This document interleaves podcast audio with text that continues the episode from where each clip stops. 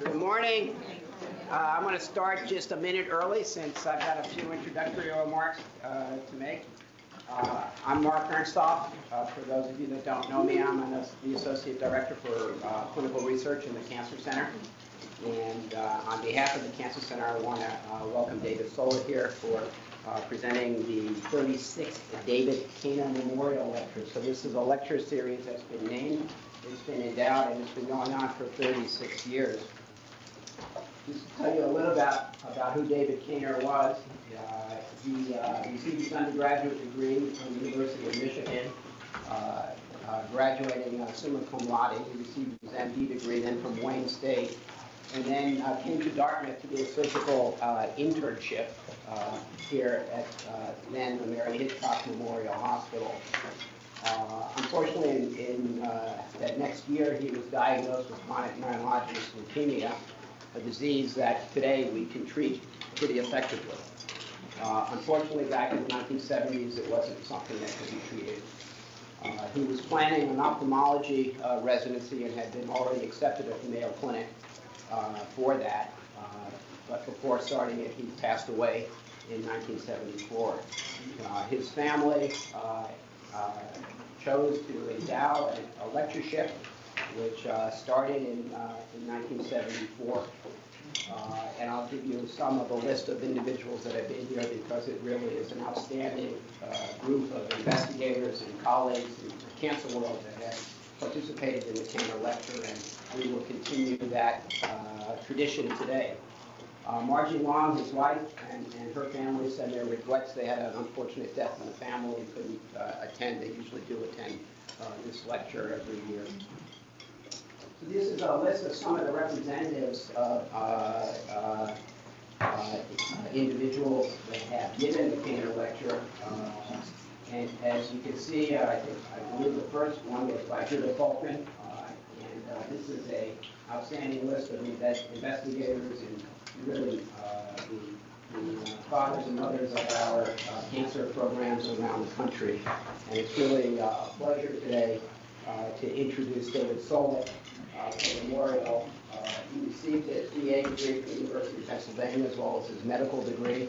Uh, Did his residency out in St. Louis uh, and then a fellowship at Memorial uh, Kettering, which is where he has stayed uh, since that. He is currently the Director of Developmental Therapeutics and the Director of the Center of Molecular Oncology and was named Geoffrey Beene Chair.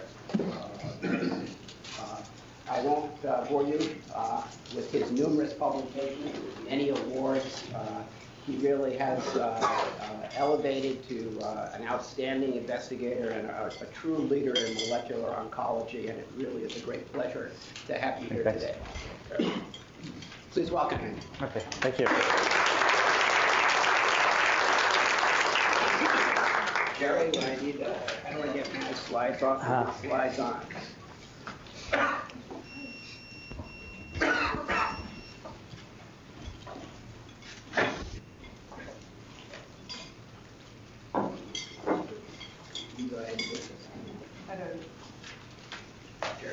Yes.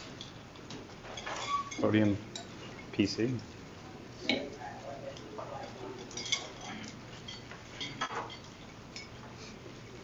Sorry.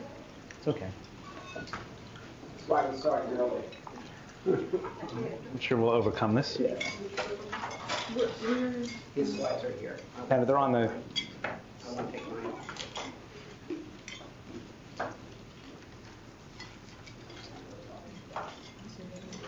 they're on the computer.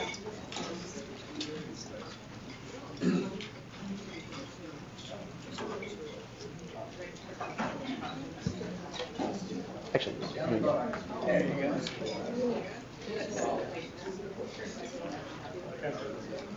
Okay, great. Oh, yeah, yeah. Before we get started, uh, I've been reminded, because I always forget, to say welcome everybody off-site, uh, and also to read this statement that uh, Dr. Solit's uh, lecture has been reviewed by Albert Hartford, the Works Director for CME, uh, who reports that his relationship with industry has been resolved by validating the content of his presentation through peer review. He does intend to discuss off-label or investigational use of products. Uh, and he's not receiving any direct payments from commercial entities. Okay. I've done my fiduciary Great. responsibilities. Okay, well, thanks for the uh, introduction. Uh, It looks like I got a microphone so I can walk around here. Um, If you want to change the laws, do it. Okay. Okay. Um, so I've kind of renamed this lecture "The Power of One," which will become very obvious um, as I go through the talk. And I'm just going to give a little bit of a, a history of really what my lab's been doing over the past few years, and then really focus on a lot of the clinical initiatives that we've started, really uh, focused around um, tumor profiling and then using that information prospectively to enroll patients onto clinical studies. So here's my disclosure statement as you uh, heard about. So what does my lab do? My lab really focuses around trying to accelerate drug discovery for patients with oncology. And it's a pretty simple um, philosophy that we, we follow, which is really to try to define targets. Um, these are usually things that are mutated or abnormal in the tumor, things that are making the cancer grow. We then try to identify drugs that inhibit those targets, and then really the challenge, and what I'm really going to talk about um, for essentially the entire talk today, um, and what we really are working on achieving in the clinic is to really identify patients who have alterations in particular drug targets so that we can give them a particular drug. So that's really been the main challenge. We've identified a lot of targets, we have a lot of drugs. Um, can we match up um, the correct patients? And so how do we just find these targets to start with? And there's really two main approaches. The one that, that people are probably the most familiar with um, is called a G to P approach. It's, it's the genotype to phenotype approach. And, and what we do here is we usually retrospectively um, sequence or profile a large number of tumors, try to find alterations that are recurrently mutated or, or abnormal um, within those tumors, validate those um, within the laboratory, and then try to prospectively develop a drug that inhibits that target. And this paradigm has had a number of successes. For example, with BRAF, which I'll mention briefly, um, which was I was uh, very involved with, as well as things like KIT mutations um, and ALK fusions. And really, it was the BRAF um, story that, that changed my career. I had been working on HSP90 um, inhibitors in, in Neil Rosen's lab when this paper came out um, in the summer of 2002 showing that BRAF was mutated um, in about 8% of all cancer samples. And it was a pretty simple project that was done um, and led at the Sanger Institute, and it was really a predecessor um, to our current TCGA-like efforts. And really all they did was they took about a 1,000 cancer samples, some were cell lines, some were tumors, and just sequenced every gene within the MAP kinase pathway. And it was a real low-risk project because they knew they would find a number of KRAS mutations. Those were, had already been well described. And if anything, they would report the frequency of those um, with better um, uh, uh, accuracy than had been uh, previously reported. Um, but unbeknownst to anyone, BRAF actually turned out to be the uh, the interesting finding, it turned out to be mutated in about 8% of all cancers, about 50% of melanomas, about a third of thyroid cancers, and then rare in, in other cancer types, about 10% of colon, 1% of lung cancers. And these mutations all clustered within the kinase domain, and if you generated constructs of these mutations, they were transforming in preclinical models. You can actually make genetically engineered mouse models now that express mutated forms of BRAF and get melanoma. Um, and so essentially, I, I looked at this paper um, and this was in 2002. I was already actually a junior faculty member at the time, um, but was still working in Neil's lab trying to get my own independent um, research career started. And essentially went into Neil's office and said, you know, I want to work on this um, because this just seemed like something that would work if we had the right drug and could find these BRAF mutant, mutant patients. Um, this seemed like something that would be similar to the imatinib experience um, with CML, which which had just really been successful a few years prior. Um, so I wanted to get involved with this, and Neil pretty much, um, not really the most organized guy, very smart guy, um, but pretty much said, sure, you can work on that. So I, st- started working on BRAF. Um, and the first experiment we did was a pretty uh, simple experiment. Um, we took a, a, panel of cell lines and profiled them for BRAF and RAS, and today that would be fairly trivial, but back in, in 2002, actually sequencing these tumors, even for uh, just a couple genes, um, was somewhat complicated. And then really asked the question: if we had inhibitor, if we had an inhibitor of the pathway, and what we had was a good inhibitor of MEK, we really didn't have a good inhibitor of RAF at the time. Would cells that were BRAF mutant be preferentially dependent upon the pathway? And it wasn't really obvious um, uh, beforehand because if you drew this pathway as a linear pathway, where an RTK activates RAS, which activates RAF, which activates MEK. MEK is downstream from all of these alterations, and thus, uh, you know, maybe they'd all be sensitive um, to a MEK inhibitor. But it was very clear early on that if you had a BRAF mutant tumor, it was highly addicted to this pathway, that RAS mutant tumors were variably sensitive to MEK or downstream inhibition, and that cells that had EGFR mutations or HER2 amplifications were, as a rule, resistant to MEK inhibitor, inhibitors. And, and it was actually this part that was controversial. Um, people thought all these cells would be, you know, sensitive to MEK inhibition as really the co common downstream effector that was driving um, cell proliferation, but that turned out to, to not be the case and gave us confidence that we could move this into the, into the clinic um, and see activity. And actually, it took a while probably more than anything because Pfizer initially and then AstraZeneca later refused to do clinical trials where we only put patients with BRAF mutations onto the clinical studies. They wanted to put everyone on the study and then maybe retrospectively try to analyze um, who would respond. And it wasn't until we got RAF inhibitors later on that we did those selective studies. And only recently has a MEK inhibitor been approved um, in patients with BRAF mutant melanoma by the FDA. Um, but this was the, the early animal data essentially showing that if you inhibited MEK here, this was a uh, BT474 HER2 amplified cell. You inhibited the pathway, but you didn't inhibit downstream um, things like cyclin D1 um, or activate or in, increase expression of P27. But in a BRAF mutant tumor, you inhibited ERK, downregulated cyclin D1, upregulated P27, and then block these cells in G1. And that's why we saw activity in, in melanoma cells that had BRAF mutation, but no such activity in HER2-driven cells, even though both of them had similar levels of activation of the ERK pathway. And then this ultimately translated into, I'm sure people have heard the stories, into pretty dramatic responses with the RAF inhibitors and also with some of the MEK inhibitors in patients. This is just showing a PET scan pre and post treatment CAT scan showing similar um, activity, and then a Kaplan-Meier showing a prolongation in survival. So this is really one methodology that we're using right now to identify these drug targets. Um, these, these type of studies have now you know, expanded into international consortium um, like the TCGA. But if you're running your own independent research lab, you know, it's hard to compete with the TCGA. That's about 300 investigators focused on a, si a single disease um, with essentially an unlimited amount of money. How can you make an impact um, with a smaller operation? And so we had the idea of doing really the opposite of what the TCGA is doing and really taking the phenotype to genotype approach. And this is really taking patients who responded to a drug, but you didn't know the mechanism uh, uh, that, that, that underlied that sensitivity, and retrospectively figuring that out and seeing if you could then prospectively identify similar patients like that.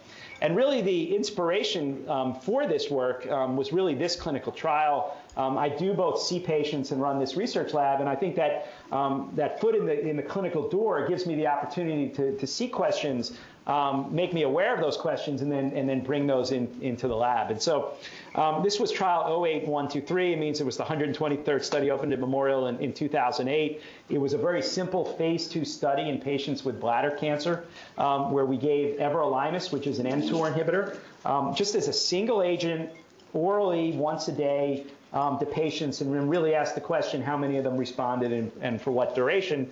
And as with every other clinical trial that we've done in bladder cancer in the last 30 years, this was a negative study. Um, but despite the fact that it was a negative study, and actually we set the bar incredibly low, uh, all we needed for this study to be positive was for two thirds of the patients to be progression free at two months um, which is when they got their first CT scan. We actually didn't even achieve that bar.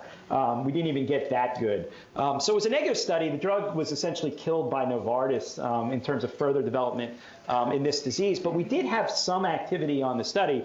Um, we actually had two patients who achieved RECIST level responses, and we had one patient who's now a complete response, four plus years and ongoing. So at least for that one patient, this really was the right drug. Maybe it wasn't the right drug for any of the other patients onto the study, um, but for this one was. And actually, very notably, just to give a little anecdote, um, this patient's son, uh, and she would come in from New Jersey for the study, um, was a community medical oncologist and um, came in with her mom one day after she had been on the study for about a year and you know told Dean Bajorin, who was the treating physician, you know, I got to put all my patients with bladder cancer on everolimus. This this stuff is great. And, and unfortunately, we had to tell, you know, tell them that, you know, your mom's really the only one who's, who's really done well. Um, so probably not, not a great idea.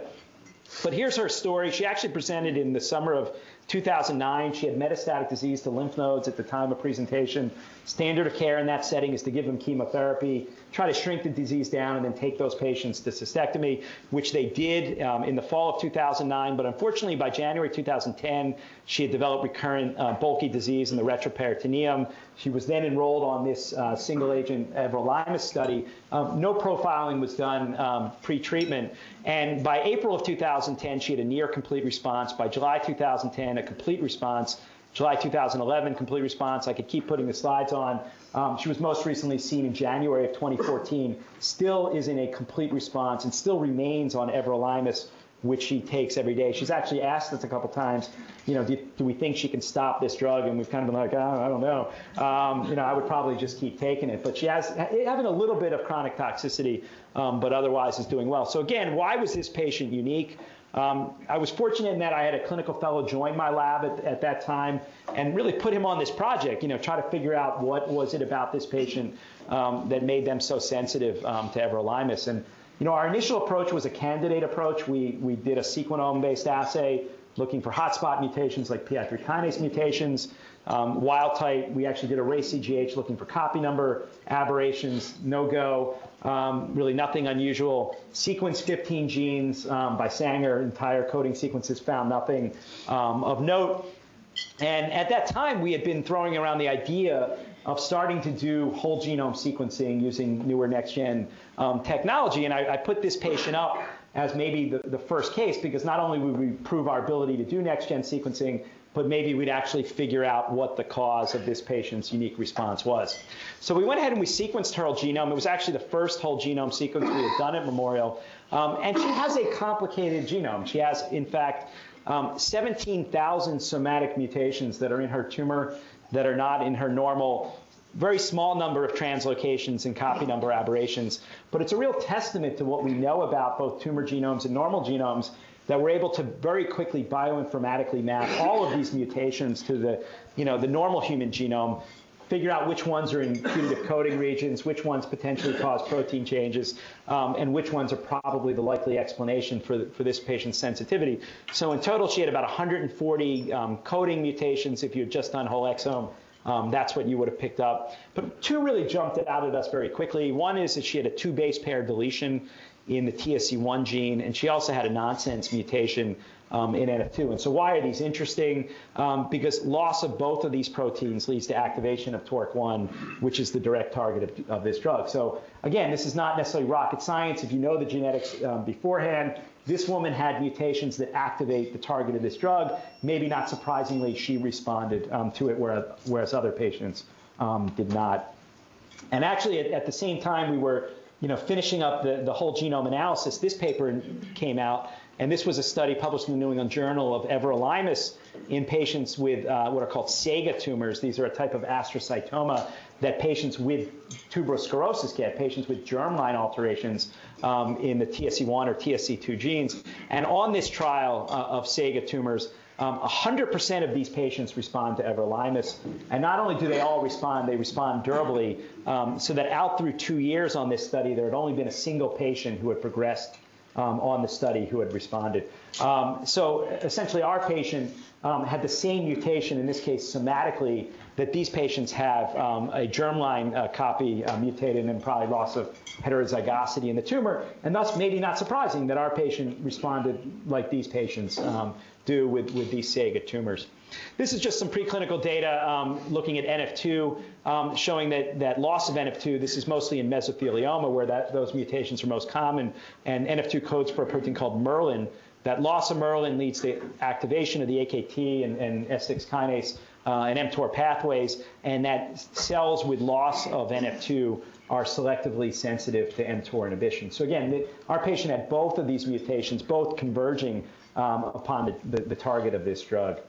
I would point out that we actually were intelligent enough to think about TSC1 and TSC2 um, in, in, the candidate approach. We actually had sequenced this patient by Sanger, um, but really one of the downsides of Sanger sequencing in older methodologies was that they were very, uh, you know, uh, uh, essentially inaccurate in picking up these type of uh, uh, insertions and deletions.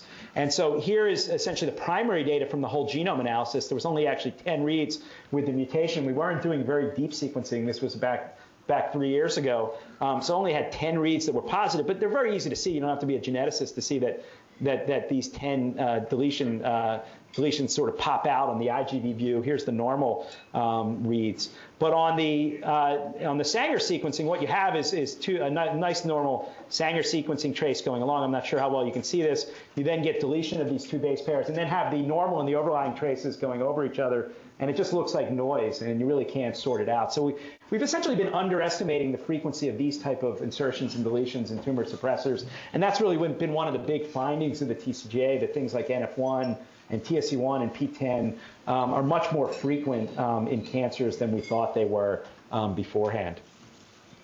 We actually were able to go back. We were fortunate at the time that Mike Berger joined uh, Memorial and brought with him some technology that he had developed at the Broad um, to do a capture-based assay, which I'll talk to you about a little bit later. And we're able to get some samples from other patients on the study um, and analyze them as well. And what was notable is that even the patients who had minor responses to everolimus um, on this study um, had TSC1 mutations. And so there was a very strong correlation with having a TSC1 mutation and having any response to this drug. But notably, they all didn't have complete responses or durable responses. Um, and the co-mutation patterns were different among these patients. So in our index case, the patient had a TSC1 mutation in NF2. Again, both of those activate one drug target, in this case, uh, TORC1. Whereas, for example, this patient here has a TSC1 mutation, but also has a co-mutation of FGFR3, as does this patient here. And we're finding that in bladder cancer, about 40% of the patients who have TSC1 mutations have co-mutations in FGFR3. And one could imagine that these FGFR3 mutations are diminishing addiction to mTORC1 and that these patients really need combination therapies. And it's possible that we could do such a combination and turn this patient or this patient into one of these complete responding patients. And that's something we want to study um, going forward in the future. So that was the first example. Um, we've since uh, applied this to other cases, and um, in essentially every case, we've been able to solve um, what the underlying sensitivity is. I'll just mention two more. Um, this is a patient with ovarian cancer, uh, low malignant potential type. Um, and these patients obviously don't have aggress- as aggressive disease as patients with high grade serous ovarian cancer, but many of them develop continually recurrent disease. They end up getting multiple abdominal surgeries. Eventually, uh, it becomes inoperable, um, and they do uh, often die of this um, disease. So this was a woman who went on a GOG study, this GOG 239 at Sloan Kettering, um, of selumetinib, which is the MEK inhibitor. So this was a very uh, interesting case to me. Um, and this is back in 2009, had a, her biggest mass was this four centimeter tumor, went ahead and went on the study and has had a complete response and still, as of today, remains on this drug um, in a complete response. Um, we had looked retrospectively, um, and actually the basis for doing this study um, was that BRAF is mutated in about a third of these ovarian tumors. Um, but when we looked retrospectively at BRAF mutations, at least at our, our series at Sloan Kettering, every single patient who had a BRAF mutation um, was still alive and doing well. So they were either cured with the surgery, had such slowly progressive disease that they did not die of their disease. The patients that di- died were um, more, more commonly either KRAS mutant patients or patients that were wild type for both KRAS and, and, and BRAF. And actually, if you read the paper from the GOG study, this is actually published, the, the GOG paper, not the, not the, not the retrospective analysis of the tumor genetics. Um, but they did look for BRAF and KRAS here, and, and if you read the paper, it says there's no correlation between BRAF mutation status and response to the drug. The problem with that statement is there was no one on the study with a BRAF mutation, and so of course there was no correlation. Those patients don't recur, they don't end up in the medical oncology clinic, they don't get the drug. And so what does this patient have? Well, again, it's not rocket science if you know the answer. It's pretty obvious once you know the answer. Turns out the patient has a mutation in MEK1, okay, which is uh, the target of the drug, um, and that this mutation is just very difficult to pick up by older methodologies. Turns out that they have a 15 base pair deletion, which truncates five amino acids um, from the protein. And if you make this um, MEK1 deletion, um, it's constitutively active. And this patient has a BRAF, KRAS wild type tumor that is a MEK1 mutation that is exquisitely addicted to a MEK inhibitor. And if you knew this information going in, you'd want to put this patient with the MEK1 mutation onto the MEK inhibitor. So unfortunately, we still don't even have a trial open that would handle such a patient if we found another one. um, but these patients um, do in fact exist. This is the third case. It's actually probably biologically the most novel um, and also the most uh, most interesting from a clinical perspective. And so this is a patient who presented um, back in 2008. She presented with a um, right ureteral lesion. She was a young woman in her 40s. And so they went ahead and cut it out and thought it would be a urothelial tumor, but it turned out to be a pure small cell cancer. And so small cell cancers can come up anywhere in the, this, in the body. And in the urothelial tract, about 1% of bladder and urothelial tract tumors are small cell cancers.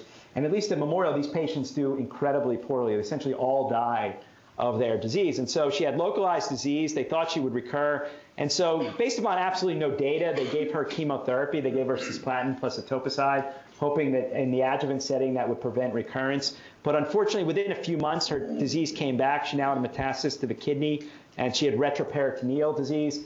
Really, no standard of care for this. Um, so they, for some reason, I, I, still don't know why they did it.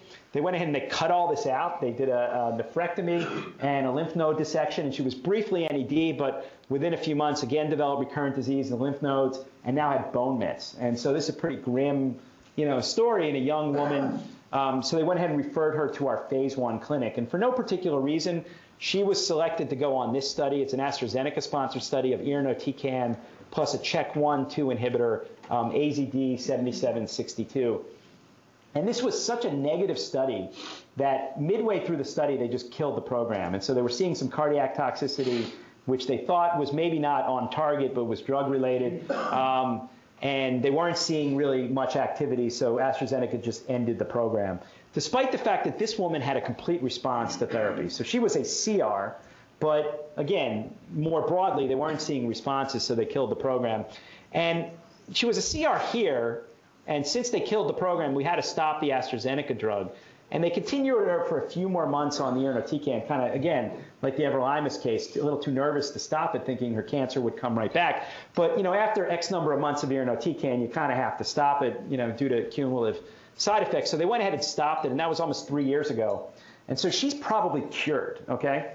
So this is a woman with metastatic small cell cancer to bone and lymph nodes and kidney who was cured on a phase one study, which was, the program was killed by the drug company. So again, for this woman, it was the right drug, but she's obviously doesn't have something that's that common that you could see that signal um, broadly in an unselected population.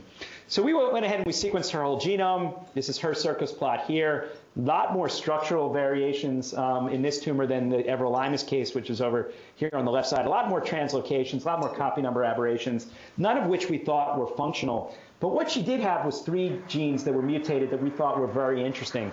Um, one of them was P53, which was actually the hypothesis going into the study. The hypothesis being that if you had disrupted the P53 checkpoint and then inhibit CHEK1, that that's going to synergize with chemo. So the fact that she was P53 mutant was at least, you know, reassuring to us that maybe we, you know, will find something interesting. But it didn't seem to be enough because there were many other patients on the study who had P53 mutations who didn't respond. But she had two other mutations. She had a mutation here in ATR, which we thought was very interesting, and she had a mutation here in RAD50. And I really can't go through all the things that we go through informatically to try to sort through which of these mutations are probably likely important. But just very quickly, if you look at the RAD50 mutation, and you look at its evolutionary conservation, which is one of the sort of tests we use as to whether something could be potentially interesting, this area of RAD50, which is called the D loop, is actually conserved all the way back through yeast and even in some bacteria. And you only see differences if you go back to different bacterias. Um, but you know, in mouse and human and Drosophila yeast, evolutionarily conserved throughout, suggesting that mutation of this area could have functionality. Whereas if you look at this ATR mutation, it's not in any known domain and there's really no conservation of this site, even you know uh, in mice versus human or Drosophila. Um, so that really pointed as, uh, to this RAD50 mutation as being something very interesting. But it's a missense mutation. Um, this requires some sort of functional validation to really you know know what this means. Um, so what we did is we took advantage of the fact that this was um, conserved in yeast to actually do a cross-species validation using yeast of what the functionality of, of this mutation is. So this is just showing here's the mutation, and it's actually located in the interaction um, domain um, between RAD50 and a protein called MRE11, which along with a, uh, one other protein called NBN uh, makes up the MRE11 complex, which is one of the checkpoint um, complexes along with um, things like CHEK1 um, as well as P53. So we went in and we knocked this into haploid yeast and then treated those yeasts with um, camptothecin, which is an analog of, of irinotecan. And what you see is that when you have this, this mutation, you see the numbers changed a little bit because this is the yeast, the yeast analog.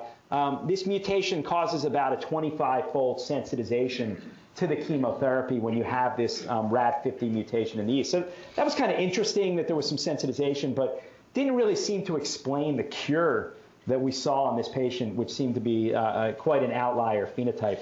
But again, we really thought we were on the right track because if you take this mutation and you knock it into diploid yeast, either as a heterozygous or as a homozygous, you see the sensitization in the homozygous setting, but you see no activation, no, no sensitization um, if this is over a wild type allele. But if you look at the patient's genetics, the patient not only had the mutation, but they had loss of heterozygosity um, of the wild type allele, and RAD50 was expressed at very low levels um, in this patient's tumor. So again, the genetics were seemingly pointing us to the fact that this RAD50 mutation um, was very important. This is really the key slide. So remember, this patient didn't simply get chemotherapy in, in the setting of having this RAD50 mutation. They also got a CHEK inhibitor. And so in an effort to model that, that dual sensitization um, with the combination, we went ahead and generated yeast that not only had the mutation, but also had the mutation in the setting of a MEC1 deletion, which is the ATR um, equivalent in yeast. And what you see here is that when you have the mutation alone, you see this small amount of sensitization.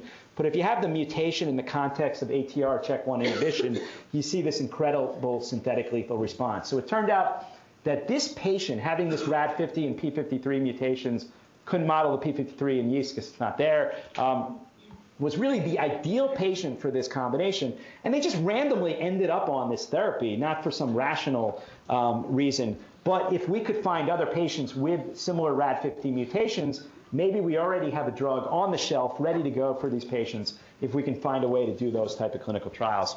The other thing I would point out about this patient is we can now do clonality analysis and ask the question, are these mutations that we're finding present in just a subpopulation of patients um, cancer cells or in all of the cancer cells. Because you can imagine if you've got a sensitizing mutation, it's only in some of the cancer cells, you're probably going to rapidly select out the cells um, that are resistant. And notably, both the P53 mutation and the ATR mutation, at least mathematically, are predicted to be present in every single one of these um, patients' cancer cells. And you say, well, why are they there? It is possible, and there is data on this in the literature, that maybe RAD50 alterations can actually contribute to tumorigenesis by leading to genomic um, instability. So maybe it is a very early hit, and maybe every single patient, every single cell in the patient's body, a cancer cell, has this mutation, and maybe that's why we were able to cure that patient because there was this lack of subclonality.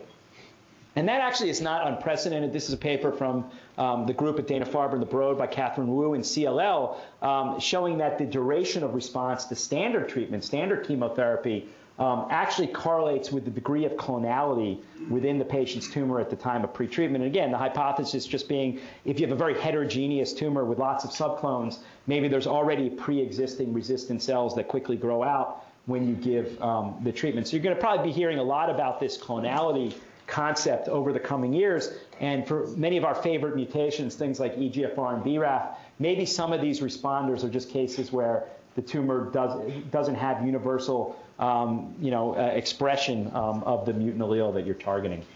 So essentially going forward, this is the paradigm. Um, we did an unselected clinical trial. In this case, everolimus was the first example.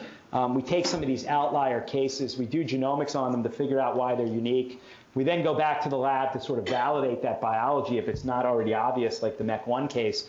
Um, then we need a, an assay that will allow us to find these patients prospectively so we can do an iterative study where we restrict eligibility of that study to patients who have that particular mutation. And if I, I was sending this to an NIH study section, the word iterative is very negative um, because it's derivative and not novel. Um, but these are the type of studies we really need to do in the short term um, to test a lot of these hypotheses that we've generated in the lab. So how are we going to do those um, clinical trials? So I'm going to shift gears a little bit um, during the second half of the talk and really just talk about the strategies that we're, we're pursuing to try to do these molecularly driven clinical studies that, that are being suggested by our, our laboratory data. Um, so the first type of study is called a genotyping study. Um, and usually these are disease-based. And, and so you take a tumor like lung cancer, and you have an assay, and you, you essentially screen all the patients in your population um, with that genotyping assay. And then based upon what type of mutation they have, you either um, you know allot them to a particular treatment arm, or you could do this in a sort of a, a, an adaptive fashion um, using an adaptive randomization design. And this is really, I, I think, best shown um, by the, the, the, study that Roy Herbst did when he was at MD Anderson called the Battle Study. And you criticized this study significantly, um, but, but it at least was an effort that was reasonable at the time to try to do this molecularly driven um, type of clinical study. And so what they were doing is they were doing new biopsies on patients. They were looking at EGFR for mutation and copy number, also analyzing BRAF and KRAS, and um, as well as VEGF and, and uh, RXR and, and, and cyclin D1 levels, and then actually doing an adaptive randomization within this study um, to having patients either receive uh, erlotinib or vandetanib or sorafenib um, or this combination. And there are a lot of problems with this study, um, just to mention a few of them. It's very hard to put together this type of study um, because oftentimes the drugs you have in the study are not from the same drug company. So you end up having to negotiate with multiple companies. You know, you've got this gigantic study, you're trying to get it through your IRB. And by the time you, you get all those negotiations through, it's possible that some of these drugs are no longer considered best in class. And actually, by the time Roy had actually opened up the study, we already knew sorafenib was a terrible inhibitor for RAF inhibitors. We had already moved on to the MEK inhibitor. And actually, by the time he opened up Battle 2, um, he put the MEK inhibitor in there, and we'd already moved on to the RAF inhibitor. So he, he was never able to be on the cutting edge of what the best available um, compounds really were at the time. Another problem is, is that if you use an adaptive randomization design, and, and we're not big fans at Memorial of the adaptive randomization design, but they love this down in Houston. Um, I, I, I, don't see anyone who actually sees patients who would like this design, but um, it actually can become unethical during the course of the study to, to, to randomize some of the patients. And that actually happened during the battle study. So other people like William Pao um, at Memorial and later Vanderbilt or, or the people up at, at, at Dana-Farber were publishing that, that, that patients with EGFR inhibitors were having a 70 to 80% response to erlotinib. And can you be, imagine being a patient who gets enrolled on this study? They got lung cancer, they find an EGFR mutation, and then they want to randomize you to sorafenib. Um, you know, that's just, just not going to fly um, when other institutions have already published um, that that's not a good idea. So they, this is, again, the problem. These studies are not happening in a vacuum. Other data is coming out, and people may not agree to that, to that randomization. And then finally, and actually this is where I was coming from, the BRAF um, sort of uh, stance, is that sometimes these, these mutations are rare in the population. In the case of lung cancer, um, BRAF is only found V600E in about 0.8 to 1% of patients. And so if you put 100 patients onto this basket study, I mean this, uh, this battle study, um, maybe one of them, maybe none, maybe two of them have BRAF mutations. And so you're never even going to get enough patients, let alone randomize them to different arms with a BRAF mutation to really test, you know, does sorafenib work in patients um, with BRAF mutations? So there's a lot of flaws to this study. Despite all of these flaws, um, this is essentially the design of the NCI match trial, which hopefully will die of its own death because it's such a bad trial, but, but it still is going ahead um, at this point. It's still probably six months or a year away, um, but, but is essentially this trial on a, on a much larger scale. Um, actually, it's even worse because it's not even disease focused. It's on any cancer, and so they just don't have power to really answer any questions. Um, so what's the alternative? And, and really what we've been pushing um, are these so-called basket studies. And so really the main conceptual difference between a molecular allocation study and a basket study is that instead of focusing on your cancer, you're focusing on your mutation. And so this is really the design of the BRAF basket study. So if you have a BRAF V600E mutation, it doesn't matter what kind of cancer you have. You can go on this study as long as you don't have melanoma. And the reason you don't go on if you have melanoma is the drug's approved in melanoma, so you don't need to go on this study. And really, all it is statistically is you take all these patients, you put them in the same study, and then from a statistical perspective, it's really just a bunch of parallel phase two studies. Um, so you do 15 patients with colorectal cancer, 15 patients with lung cancer, breast cancer, et cetera. You always have, always have an other arm because you never know who's actually going to show up. And there might be some, some cancers that are so rare, you're never even going to find 15 of them. But you know, maybe if you have eight of them and they all respond, the FDA would, would start letting you, uh, you know, use that drug um, in that setting. So we always have an other arm um, as well. And so, you know, this really can work. This is actually the first patient at Memorial with a BRAF V600E mutation in lung cancer who was put on dabrafenib in this case And this patient's had a CR almost two years now um, to dabrafenib um, with this V600E mutation. So again, if I'm this patient, do I want to be randomized to sorafenib on some study, or do I just want to go on the RAF inhibitor and see if it's going to work? Now, if you put 30 patients on with the BRAF inhibitor um, and none of them respond, then you got to say, okay, why didn't they respond and move on um, to something else? And that actually is what happened in colorectal cancer. The response of colorectal cancer patients with the same BRAF mutation um, is only about 2 to 5 percent.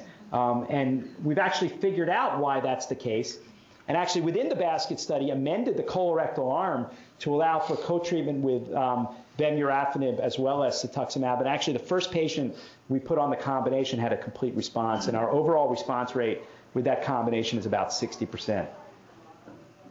This is, uh, I really think the basket concept helps most with rare cancers. This is a patient um, which I wouldn't have known the name of this syndrome until this trial, but um, with what's called Erdheim-Chester disease. And so this is non-Langerhans histiocytosis. And these patients get uh, a proliferative disease. Initially, they weren't even sure this was a cancer where you get an immune infiltrate in different uh, you know, body tissues. Um, this patient had brain disease, okay? And about 50% of these patients have V600E BRAF mutations. And so there's no way that, that um, Roche would have ever agreed to do a study in Erdheim-Chester disease. Um, but because the basket study was open and we have the other arm, this patient went ahead and was enrolled on the study in the other arm, and this patient's had a complete response. This patient was in a wheelchair has actually a YouTube video online about this. Um, was in a wheelchair um, and is walking now, and, and, and it's just one of those miraculous type of responses. And it's not surprising. Again, BRAF V600E, give a BRAF inhibitor. Um, maybe there's actually not even that much genomic complexity in a disease like this um, that you would see this type of, of complete response. Um, there's actually an Erdheim-Chester histiocytosis um, advocacy group. And so, you know, we can keep these secret if we want to, but but the patients are posting these things on YouTube and uh, and YouTube as well as Facebook. Um, so we've had a flood. We've actually put 11 patients with histiocytosis at Memorial alone onto this basket study. This is another patient where actually her disease is this immune infiltrate into the skin. And you can see she's had this complete response, which is pathologically confirmed um, after four months on the drug. So what are really the advantages of the, this approach? It, it, really allows testing of a biologic hypothesis. I run a lab, I identify some predictors of, of, of sensitivity or resistance, and I want to ask that question. If you've got a BRAF mutation in lung cancer, do you respond to the RAF inhibitor? This is really the most efficient way to do that. Again, we're not, the screening's not part of the study. You find the mutations however you want to find the mutations. Once they have the mutation, they can go on the study. Um, and it really allows you to let the whole world screen for the mutations you want, and then have them funnel into this um, particular study design. Because it's a collection of uh, disease-specific cohorts, you can actually study things like lineage or co-mutation patterns. So what we found is that there's incredible uh, a range of response rates with different diseases. Not everyone with a BRAF mutation responds. In histiocytosis, it's been essentially 100% response rate. In melanoma, it's about an 80% response rate. In lung cancer, it's about a 60% response rate. In colon cancer, it's about a, a 0% response rate. And so different diseases either have different lineage factors, stromal factors, or maybe different co-mutation pa patterns that make some of them sensitive um, to single agent treatment, others resistant. But we can study that in the context of this trial because we can put 15 patients on, collect their tumors, see if it's the co-mutation patterns, and then maybe move on to combinations like we did in colorectal cancer if that seems um, promising. So what are the criticisms um, from clinicians, companies, regulators? Um, one of them has been you fail to identify, identify patients who potentially respond but lack the biomarker. I, I, I agree. Um, that's true. Um, some patients could respond to the MEK inhibitor who don't have MEK1 mutations, but that's a different question and doesn't have to be answered within the context of this clinical trial. But this has actually been probably the reason that most companies have refused to do the study. They, they don't want to um, sort of narrow the, the potential market for their drug until they know they have to based upon a dictation from the FDA or, or, or from clinical investigators. I, I would also say um, getting multiple disease teams to work together um, has really been harder than I thought. And, and really what it comes down to is, you know, we open up the basket study and, you know, each disease wants to do their own study. Breast wants to have their own breast study. Um, lung wants to have their own lung study. Colon wants to have their own colon study. And, you know, there's 150 different histologic subtypes. And so for the rare cancers, they're happy about the basket because they know they'd never get any study without it. But, you know, breast usually goes off on their own direction, lung on their own direction, and start fighting among themselves as to who's going to be the PI of the study. And they don't want to be part of the basket at all because none of the breast people are the PI. And so um, this has been incredibly challenging. And, um, you know, at least from me, I think we can get a, around this by, you know, if I go back to the slide here, by not publishing one gigantic paper, but by publishing different papers with each disease. But um, the way actually the BRAF paper is going to be published is as one gigantic paper. I think, unfortunately, that is the, the downside of that is that one person is going to be the first author, one person is going to be the last author, and, and probably they've had less buy-in from some of the diseases um, for that for that reason. And so I'm going to at least mention the neratinib study in a few minutes. We're going to try to publish it the other way as, as, as multiple papers to at least get around that issue.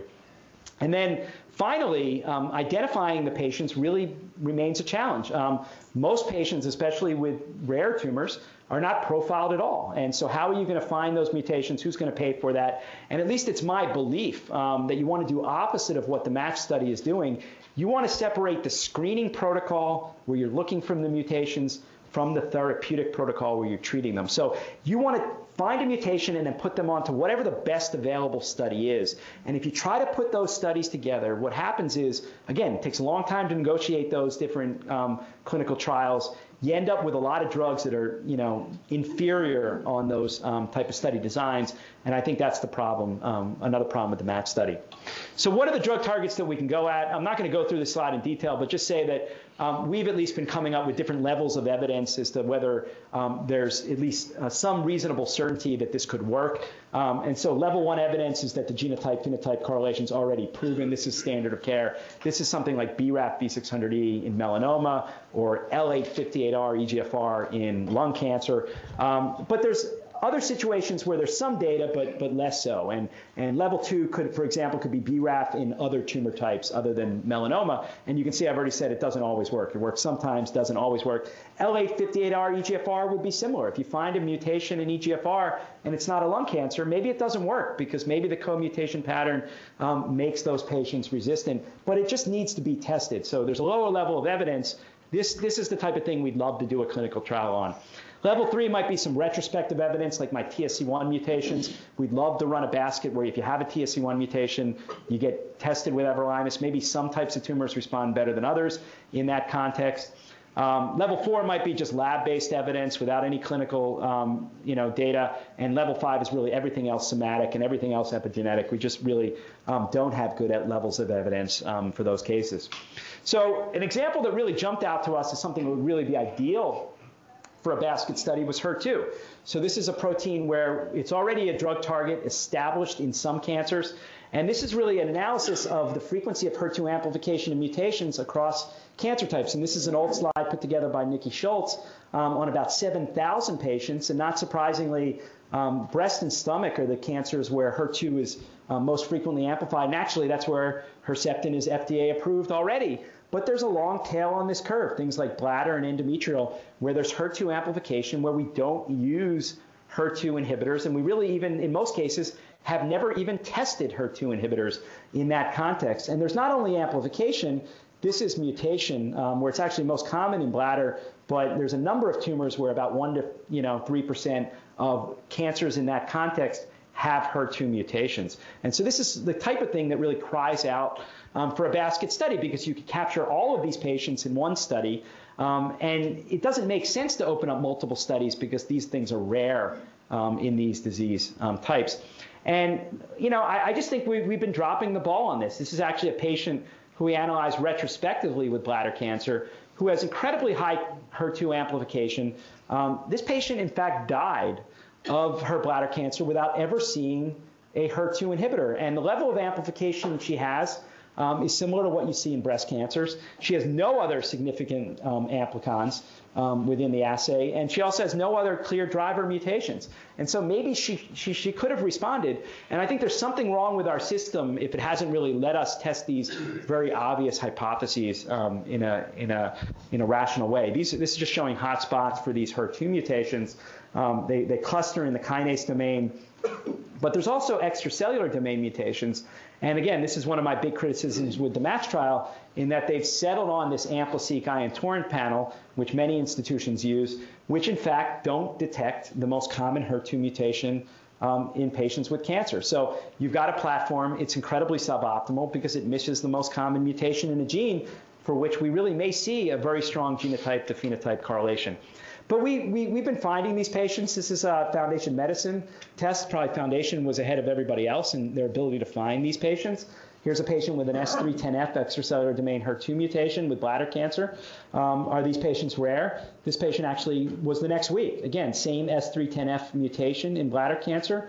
Um, but you can see the co-mutation patterns are completely different among these two patients. And so maybe neither of them respond because you need combinations. Maybe this patient responds, but this patient doesn't because the co-mutation in PIK3CA makes them resistant. I don't really know, but you have to start somewhere by testing the single agent in a series of patients with these mutations to see if, there's, if they're going to respond. So we went ahead and, and we're fortunate in that uh, Puma, which is a biotech company, um, allowed us to really do a traditional basket study um, for the HER2 concept. So we set up this study. It has five arms defined and has an other arm. What you see missing on this um, is breast and lung. Um, because there were competing breast and lung studies, so th- those patients go into the other arm. But we've got a bladder arm, a colon arm, an endometrial arm, a gastric arm, and an ovarian arm. And really, the endpoint is just to look for an overall response um, after a couple couple months. And we've already seen major responses on this trial. This is a patient with an ERPR positive, HER2 non-amplified, um, HER2 mutant with a V777L um, breast cancer mutation. So if you go back to this slide, um, that's right here. So not even one of the more common ones, but this is a, an activating mutation. Um, this is that patient's PET scan pretreatment, um, and uh, just showing the coronal views. And then this is eight weeks into therapy, showing a near complete response. At the second uh, PET stage, uh, scanning stage at four months, this patient now has a complete response. So uh, again, these are, seem to be obvious low-hanging fruit. Um, really, it's a logistical problem that prevents us from doing these kinds of studies. We put other patients onto the study, and some have not responded. So again, why are some responding? Why are others not responding? We just need a large number of patients treated with the drug so we can sort that out. And why open up 37 different studies when you could just accomplish this with one um, clinical study? We also noticed as we were doing the, the bladder TCGA that these HER2 mutations were essentially mutually exclusive with HER3 mutations, as well as with um, EGFR amplification. And these HER3 mutations, there are hotspot ones. This is an extracellular domain mutation. Remember, HER3 is kinase dead. And so the way these HER3 mutations do, um, work is they function by inducing dimer formation um, with HER2, and at least in preclinical models, these dimers are very sensitive to drugs like neratinib. So we actually amended the study um, just recently to add an arm, actually just one arm. We, we didn't even divide it by diseases at this point, um, where if you have a HER3 mutation, you go on to the study, and we will ask, do these HER3 mutations correlate with response to erlotinib, I mean to uh, neratinib, and did we see any any pattern as a function of disease type? Um, we haven't put a patient on because we just just opened um, that arm. We also amended it to add uh, an arm where if you have an extracellular EGFR mutation, um, you can go on neratinib, and that was based on some data from Ingo Mellinghoff showing that these extracellular domain mutations of EGFR, which essentially induce dimer formation, are more sensitive to neratinib than they are to erlotinib. Um, so it seemed like a reasonable hypothesis, and we were able to just sort of test that quickly um, by putting um, that arm onto the study. So again, this basket study is trying to answer this question of we found some interesting uh, hypotheses either retrospectively or in the lab. Um, can we test them efficiently in, in, the clinic? But the hurdle still remains how are you going to find the patients? And so, how are we going to do it at Memorial? Just to mention over the last five minutes, um, we're going to use an assay very similar to what Foundation Medicine is doing, and this has now gone live. Um, so we call this assay Integrated Mutation Profiling of Activated uh, Cancer Targets, or IMPACT. Um, and so this was created by Mike Berger um, at the institution and will be run in our CLIA um, lab. And so it's a fairly simple assay. um, you take tumor-derived DNA, you barcode samples so you can pool them together as either 24 or 48 barcoded samples. Um, you also create biotinylated baits that allow you to capture certain parts of the genome and, and sequence them selectively, and then you use um, beads to, to, pull down these biotinylated baits that hybridize um, with the exons that you're interested in in the tumor DNA. You then sequence that and then um, do the analysis. And so there's 341 cancer genes um, in our panel. Um, how did we come up with 341 genes? Um, it really was uh, just sitting at, down and doing a little bit of the math, um, saying that we wanted to be able to run about 10,000 samples a year. We've got three HiSeqs. We want 500 to 1,000x coverage, and so we could probably do about 350 genes. And so that's really where it came from, and we needed to keep the cost below a certain level um, so that we could do this broadly um, at the institution. We also wanted to just have more than Foundation had, so that patients, you know, didn't have our assay for 150 and then repeated a Foundation when there really were probably no genes um, that were different in the assays that probably are actionable. But you can imagine people um, might have done that. But, but it's not completely overlapping with the genes that Foundation um, Medicine is running. And so this is just what some of the raw data looks like um, in IGV. This is the EGFR gene. These are exons, and these are the reads. And so you can see um, the assay pulls down preferentially um, the reads that are covering your, your exons of interest. And so it allows you to spend your sequencing dollars in the places of the genome that are most important at this point. Again, the downside of any capture-based assay like this is there may be important genes that are not in your assay, and, and you will, by definition, um, miss those. Okay? So we actually did a validation on 782 samples. There was only one mutation that was missed. It was actually um, a 12 base pair tandem duplication in a KIT. It's actually there, but hard to detect bioinformatically. We also picked up things that had been missed by our Sequenom assay, like this KRAS Q61K mutation, simply because KRAS Q61K wasn't in the Sequenom assay, um, and thus not um, detected. You can detect copy number um, really simply the way this is done is you're just pretty much counting the number of reads in the tumor versus the normal. And if there's an excess of reads in the tumor, um, it's amplified. If there's a deficiency of reads, um, it's deleted. And you really normalize this not just on the patient's normal, but on a set of pooled normals, which accounts for the different efficacy of, of, of the different capture-based um, probes.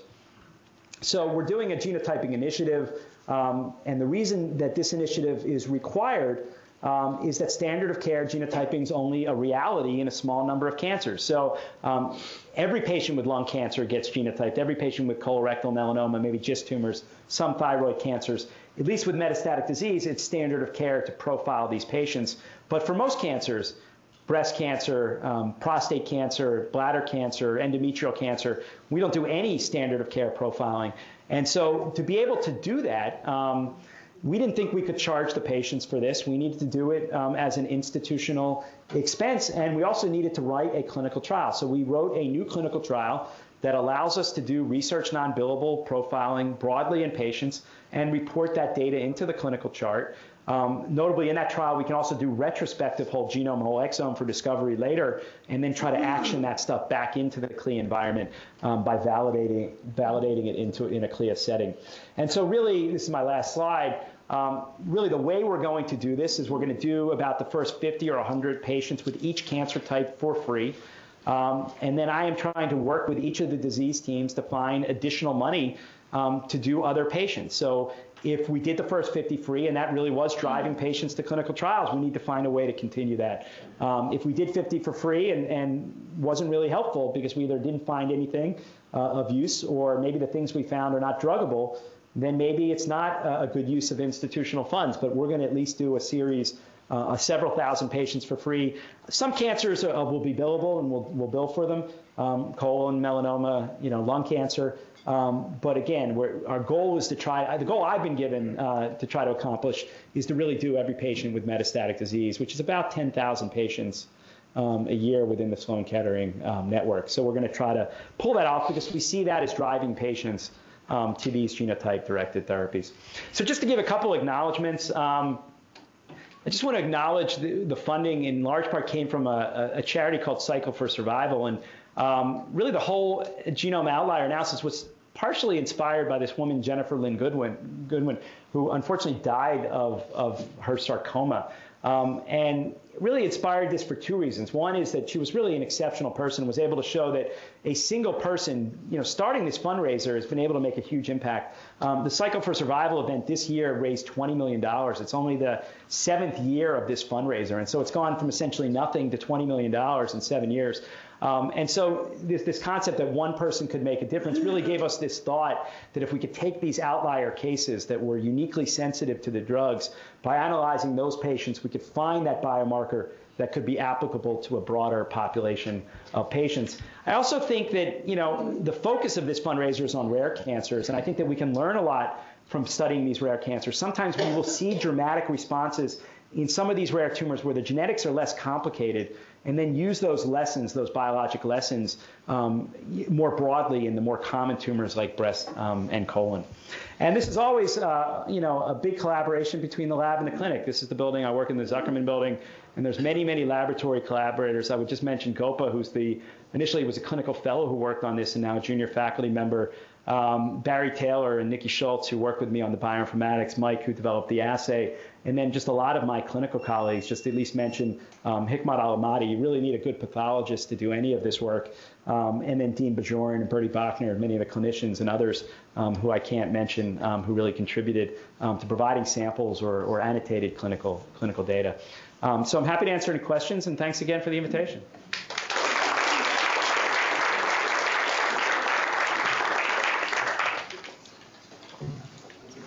Outstanding talk. Are there any questions?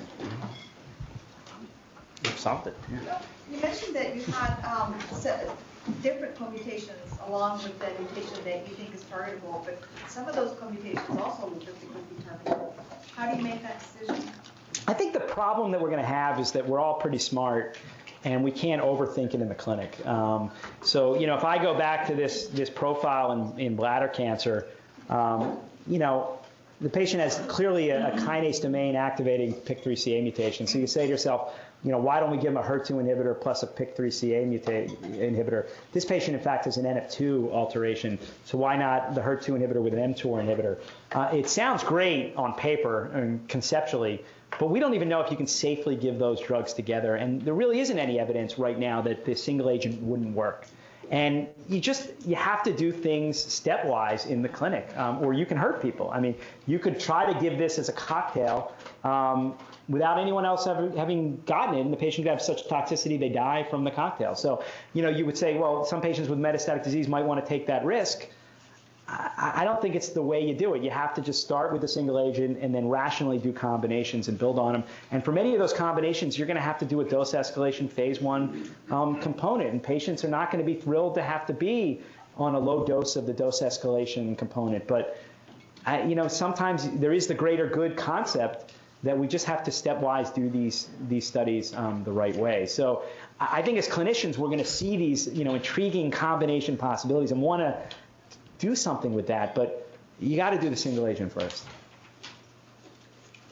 Does the basket study model affect the ability of the drug treat the treatment schedule to be moved into further phases for commercial development? Well, I think we were talking earlier about uh, dose and schedule. I, I, think that oftentimes the, the dose that's right for the single agent is not right for the combination. That, that pulsatile high dose with combinations might be a much better way to go. Um, you know, it's kind of irrelevant to the basket study in a, in a concept way, but um, you know, the basket study doesn't dictate the dose and schedule. It just dictates who goes on the study. Um, but I think, you know, just to answer your question, maybe not even answer it, but I think we should be experimenting with alternative doses and schedules. But the basket study could let you do that. I mean, if, if you've got patients with BRAF mutant colon, for example, and the first 15 didn't respond with the single agent, you could then either take another inhibitor. I mean, there's three ways you could go. You could say, well, the inhibitor's bad, you know, not a great inhibitor. Let's get a different inhibitor. But if the inhibitor's working in other BRAF mutant contexts, maybe that's not the answer. You could say, let's do combinations, which is the way we went with colorectal. Um, or you could say, let's try a different schedule and enroll another 15 patients.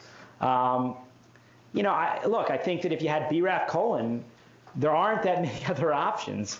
You know, even with the 5% response rate, we had people interested in, in going on those studies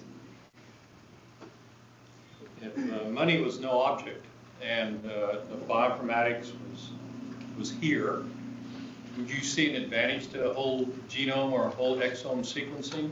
Seems to be a finite or Yeah. select few uh, genes that seem to be useful in this rush into the broader sequencing may be unnecessary. Would- Well, I, I just, I, I mean, just to give you the, the, the cost a little bit. So I, if money's not an issue, I, you have to say money and time are an issue here. Um, and even what does this stuff mean? Um, so the first whole genome we did that everolimus case, that cost me $20,000 um, to do the tumor normal pair. It was $10,000 a genome. And actually, we wouldn't consider that to be adequate sequencing today. It's not even, it's like three years later and it's already completely obsolete. Um, but we did 40x coverage, which is completely inadequate. Now you want to be 100, 150x. And actually, for the capture-based assays, we're 500 to 1,000x because you don't want to miss like a BRAF mutation. So if you're doing 40x, you're sometimes just not going to cover BRAF V600E well, and you'll miss that. So that's really the trade-off. You'd rather have less genes and deeper coverage right now than more genes and less deep coverage. So that's one, one component. Two is we needed frozen tumor at the time, and, and that's still mostly a requirement for whole genome sequencing. And few patients had frozen material. And one of the reasons that that case was successful is remember, the patient had had their surgery at Sloan Kettering the summer prior. So it was actually fairly proximal to when they had metastatic disease. It wasn't 10 years ago. And the patient, because they were at Sloan Kettering, we have a huge effort to try to freeze tumors at surgery. We had frozen tumors sitting around that we could do analysis on for that patient. Um, three, um, money does matter. We, you know, we are doing most of the profiling for free. Um, and even for the patients that we're getting reimbursed for, we're not getting reimbursed for enough to cover our expenses. And so it is a money losing proposition in large part. Um, so for melanoma, you know, the cost of this assay is probably 800 to $1,000. I'm talking about the cost to Sloan Kettering. Um, we're probably going to get reimbursed two or three hundred dollars. That's what we're going to get reimbursed, and so we're going to lose money in melanoma. We actually might make money in lung because for melanoma right now you charge for BRAF and that's all you can charge for. For lung we can charge for BRAF, KRAS, you know, uh, EGFR, ALK, ROS, and maybe a few other things. We can actually stack those billing codes and maybe recover, you know, $3,000 for that patient. Um, so so that, that's completely irrational, but money does matter.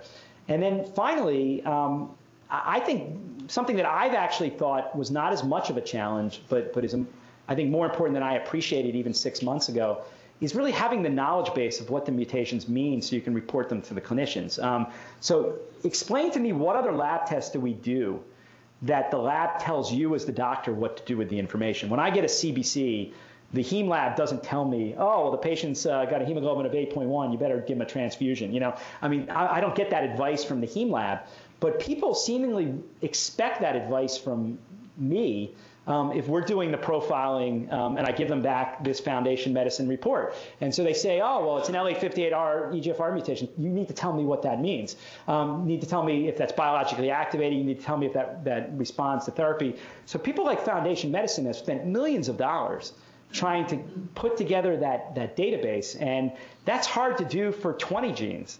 It's hard to do for 341 genes. It's impossible to do for 20,000 genes or let alone a whole genome where you've got other structural things that are in the introns. Um, so you don't even know how to communicate that data back. So I, I think whole genome is just, I think it's years away. I even think exome is still, because of costs and tissue quality and input, um, is still probably three or four years away from being really feasibly done on any even moderate scale. Um, but we'll get there. We'll get there. Is Yeah. 340